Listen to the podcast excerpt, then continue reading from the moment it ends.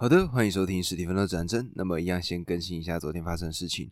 那么近期呢，我呢算是在跟我弟弟聊天的过程中吧，得到了一点启发。他呢就跟我说，随时记录自己的人生呢，就是举例来说，他呢吃了什么饭呐，或者说看了什么事情，看了什么书，看了什么电影，他呢就会把它记录下来。那透过拍照的方式或录影的方式，那录给自己听。那在以后呢，看到的时候呢，就会知道哦，在当下他自己做了什么，然后觉得说，哎，这个方法还不错。然后呢，我就想说，那我就把它拿来使用看看。所以呢，我呢现在呢就在 TikTok 上面呢有开了一个，算是我自己的一个每天我要做的事情。那就早上起来的时候，就是哎，早上好世界，我今天呢要做些什么？然后呢，在中午在做每一件事情的过程中，做完了，我就把这个影片录上去，然后就丢上去。那对我来说呢，就是记录下来，那也不会去思考说我到底要干嘛，那也不会去想要什么剪辑呀、发什么内容。但是呢，就觉得说在这个过程当中，因为呢早上一起来的时候，就会告诉自己说今天要做什么嘛，所以呢每一天你的脑袋里面就会有一个东西在告诉你说，哎，你这个东西还没有做完哦。然后呢，你呢就会告诉自己说，哎，必须要先把它弄好。而且呢，在晚上的时候检讨的时候。你呢就可以打开手机，然后呢对着自己录音，诶，然后呢就可以跟自己说，诶，我今天这些东西都做完了，然后明天继续奋斗，peace out，像这样子。那我呢这样子的规划就是想说，诶，每天就花可能十几秒时间，每一段影片呢就录完音，然后上一个小小的字卡，然后就直接丢上去，我也不会想太多，然后觉得呢这样子的做法。我呢可能会持续沿用下去，而且呢，我应该会把这样子的内容片段就直接丢在 YouTube 上面。那每天呢，就是看到我在做什么，对，然后记录而非创造。我觉得呢，这个是一个我在听了国外的一个 Podcast 之后得到的一个很好的想法。那么我呢，应该会持续做下去，就是这样子。我们呢，今天就来分享新的部分吧。今天呢，也一样，为何家会伤人？那么今天的部分呢？标题名称叫做“青少年太听话并不是好事”。那么我们呢就来看一下到底是什么样的状况吧。我仔细看了一下后台的数据，基本上呢，我的听众普遍聚集的年龄段呢，大概在二十到三十岁这一段是最多的人。那么各位还记得自己在青少年时期的模样吗？那个时期你是不是经常会被一些莫名的忧伤困扰呢？那么。我不知道各位有没有印象这些事情，但是我可以很深刻的记得一件事，也就是有人甚至把这种青少年的烦恼写成了一本书。这本书呢是歌德所写的，名字呢叫做《少年维特的烦恼》。不知道各位有没有印象这本书？那么这个呢里面就是在讲述我们青少年会经历到的大大小小的事情，而这些烦恼呢也是真实存在的。那当然在大人的世界里面呢，他们这样子看就会觉得说。你们青少年有什么好忧虑的呢？可是如果仔细想一想，我们在青少年的时候也会经历到很多大大小小的忧伤。那么如果呢不把它处理好的话，甚至呢会出现一些严重的事件。举书中的例子来讲，书中呢列了几个例子。二零一一年的十一月六号，在四川这边呢，有三名学生在该县的森林公园里面喝农药自杀。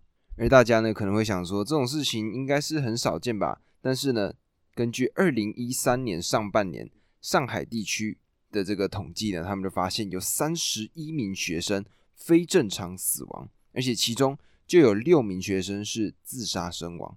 探究其原因呢，大多是因为学业的压力，或者是家庭里面的一些问题，甚至有些时候是一些情感的纠纷。那么，为什么我们会在这个阶段感到忧愁呢？在心理学的角度上来讲，这些事情是可以解释的。什么意思呢？我们来听听智商师的说法。智商师是这样说的：他说，抑郁的情绪全部都会来自于丧失。我们的心理世界的任何一个部分重要的内容，如果丧失了，都会引发或轻或重的抑郁情绪。举例来说，像是失恋、离婚，或者说被炒鱿鱼这些事情呢？都是挺严重的丧失，而在丧失的时候呢，我们必然会产生什么？就是抑郁的情绪。而如果善于处理这样情绪的人呢，他们会透过向别人倾诉、宣泄、自我调整等这些方式，将这些抑郁的情绪化解出去。举例来说呢，像有些人是喜欢睡觉，或者举我自己来说，我呢如果遇到比较不好的事件，或者说我自己觉得有一点焦虑的事情的时候，我呢两个选项，一个呢就是去运动，而另外一个呢则是冥想。这两个方法呢，可以让我把我的专注点放在其他事情上。运动，举例来说，像投篮，好了，我只要在意说这颗球会不会投进我的力道对不对。那在这样专注的过程中呢，我就不会去思考那些令我焦虑的事情。而冥想也一样，冥想呢专注在一个点，专注在一件事。那你呢，可能是注意到，比如说你的鼻头，哎，这个点，你就把你的全身心注意力都灌在这个点上，然后呢，慢慢的，你就可以把这些情绪排解掉。那么。这个呢是比较好的方式，我们呢透过自己的方式把这些事情、把这些情绪处理掉。但是如果不善于处理的人，他们呢会把抑郁闷在心里，闷久了、闷多了，就发展成忧郁症。而同时，什么样的东西也会带来抑郁呢？改变也会带来抑郁，因为改变意味着辞旧迎新，也就是跟旧的说拜拜了，然后呢准备迎接新的事情。我们内心旧的心理内容。会被我们放弃，新的心理内容会诞生。不管新的内容会给我们带来什么样的积极情绪，丢失的那个部分，旧的心理内容仍然会让我们抑郁。正是因为这一点，正常人在分手啊或者离婚啊这些情况，然后接下来要准备建立新的关系的时候，主动的分手者和被动的分手者一样会产生或多或少的抑郁情绪。无论是新的关系、新的生活，这个有多么的美好，这种抑郁情绪都不会消失。所以呢，在这种跟旧的说拜拜、跟新的说你好的这个瞬间呢，我们内心会有两个情绪，而这两个情绪会有拉锯战。什么意思呢？迎接新的东西，我们内心会是兴奋的、是开心的、是积极的；而告别旧的东西，我们内心呢会有一种抑郁的情绪。那这时候呢，如果好的情绪多过于不好的情绪，那么我们整个人整体上会处于快乐的状态，但是相反的，如果不好的抑郁情绪远远多过于好的情绪，那么这个人就可能会陷入较严重的抑郁状态。这个呢是青春期忧郁症的核心因素。诶，这边呢有人就会问啦，那他到底在忧虑什么？青春期的小孩到底在担心什么呢？其实最主要的从这边来探讨就是两件事情。第一件事情是什么？他呢在这个阶段。青春期的少年、叛逆期的少年，他们呢要独立出来，成为一个新的自己。但是同时呢，他呢也开始必须接受要跟父母分离的这个阶段。所以呢，迎接新的自己，他就是一个快乐的情绪；而相对应的，告别以前那个依赖父母的自己，他呢则是一个抑郁的情绪。而如果呢，抑郁的情绪大过于快乐的情绪，那么比较悲观的这个情绪状态就会诞生。但是有一个很重要的问题，也是我们华人文化里面、亚洲社会里面很常遇到的事情，就是我们的文化当中并不鼓励孩子的独立性。智商师呢，他就这样提到，他说：“我们的文化喜欢的是好的孩子，经典的好孩子，在家里听父母的话，依赖父母；在学校听老师的话，依赖老师。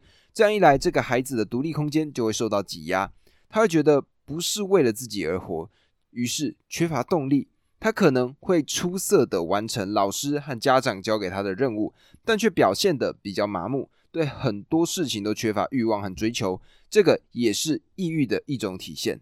那么作者呢，则补充到了这个事情，他是说他每天呢会收到十多封信，而这些信中呢有三分之一是中学生写的，其中说的最多的句式是这样子的：为了父母，然后接下来。而相当缺乏说“我想要怎么样”这样子的一个句子，比较典型的句子是这样子的，就是如果不是为了父母，我早不上学了，类似这样子的概念。那么对此呢，作者的理解就是，他们觉得这些青少年学生呢，他们的人生并不是自己的，而是父母的，他们是在为了父母而活，他们的学习生活的动力来自父母的压力。而相对应的，如果今天他是一个坏孩子，他们呢就会走上叛逆的路，不理会父母的压力，甚至和父母对着干。父母说让他向东，他们非要向西。这种叛逆呢，其实青少年就是正在争取自己的独立空间，试图成为他自己。我们呢在这之中呢，可能会觉得说，哎，好孩子感觉还是比较好嘛，比坏孩子来的好多了。但是呢，从作者他们心理学专业的角度上去分析这件事情，就会发现说，从十二岁、十三岁这个阶段开始，一直到整个青春期的结束。是我们生命中第二个叛逆期。第一个叛逆期就是前面几个章节提到的一岁半到三岁这个阶段。正常的情况之下，每一个青春期的小朋友都会出现强烈的叛逆，不听父母的话，什么事都要自己来。他们常这样做，只是为了完成必须完成的任务，也就是脱离对父母及重要亲人的依赖，走向完全独立的自己。以正常的速度走完这个叛逆期之后呢，在十八岁左右会形成一个完整的自我。他们开始会约略的知道说自己是一个什么样的人，而这也意味着他们终于基本成为一个成年人了。有了这样子的一个自我，他们就会有较强烈的欲望，明白自己想要什么，不想要什么。那也很自然的，他们知道了自己的目标在哪里，父母就不需要去监督他了，他可以靠自己的步伐，最终成为他想成为的样子。但是那些过于好的孩子，也就是那些都听话的乖乖牌，会出现什么样的情况呢？书中提了两件事。第一件事情就是叛逆期的推迟。那书中呢提到这个案例，我真的觉得太夸张。就是有一位男士呢，他呢到了三十六岁才开始他的叛逆期。他离了婚，因为婚姻是父母安排的；他辞去了工作，因为工作是父母安排的。最后，他很理智的对他的父母亲这样讲：“他说，我已经三十六岁了，这之前的前半生，我完全是为你们活着，什么都听你们的。但后半生，我想为自己而活，我要按照自己的意愿去做事，请你们理解我，不要再控制我了。这是第一种。第二种情况是什么？缺乏生命力。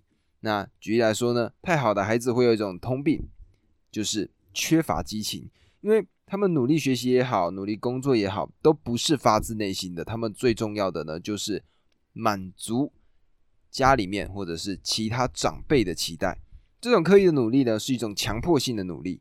而这样子的情况呢，如果持续下去，他们呢都会没有什么热情，而且呢，很常会从他们的嘴巴里面听到的一个口头禅是“无所谓”。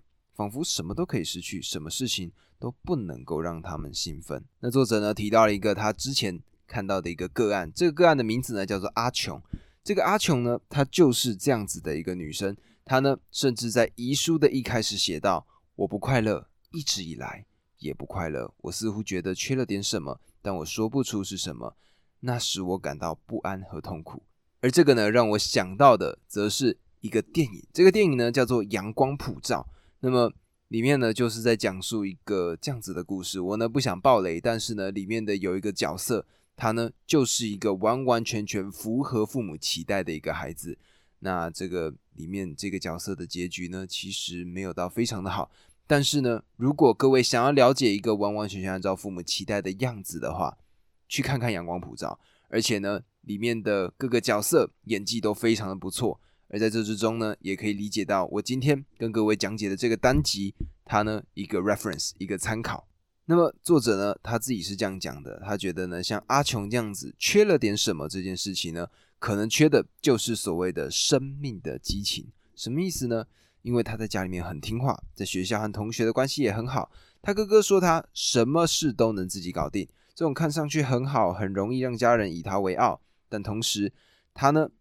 对什么事情都不在乎，也没有什么兴趣和爱好，一直都是有一点冷冷的样子。而久而久之呢，这种情绪压抑久了，最终呢就会成为像是忧郁症这种比较严重的情况。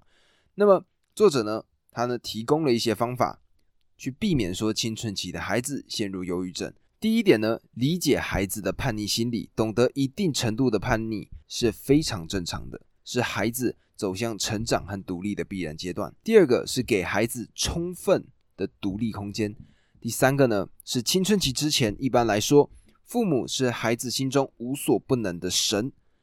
孩子们普遍对父母有一定的崇拜心理，这种心理让他们依赖父母。但是进入青春期之后，这种崇拜心理呢一般会消失很多。孩子呢会重新崇拜新的偶像，举例来说啊，像明星或者说一些企业家。科学家、政治家这些，但是这种心理的转变呢，会让孩子们变得不再对父母言听计从，父母对孩子的影响力大降。父母呢，应该做好这种思想准备，明白孩子这种心理转变背后的积极意义。第四，不要对孩子偶尔出现的强烈叛逆行为，举例来说，离家出走、谈恋爱这些事情大动干戈，要理解这种行为背后的心理，适当反思是不是对孩子控制的太严了。第五个部分，孩子进入青春期之后，不要再把乖啊，或者说他很听话啊这样子的东西来当做优点来看待。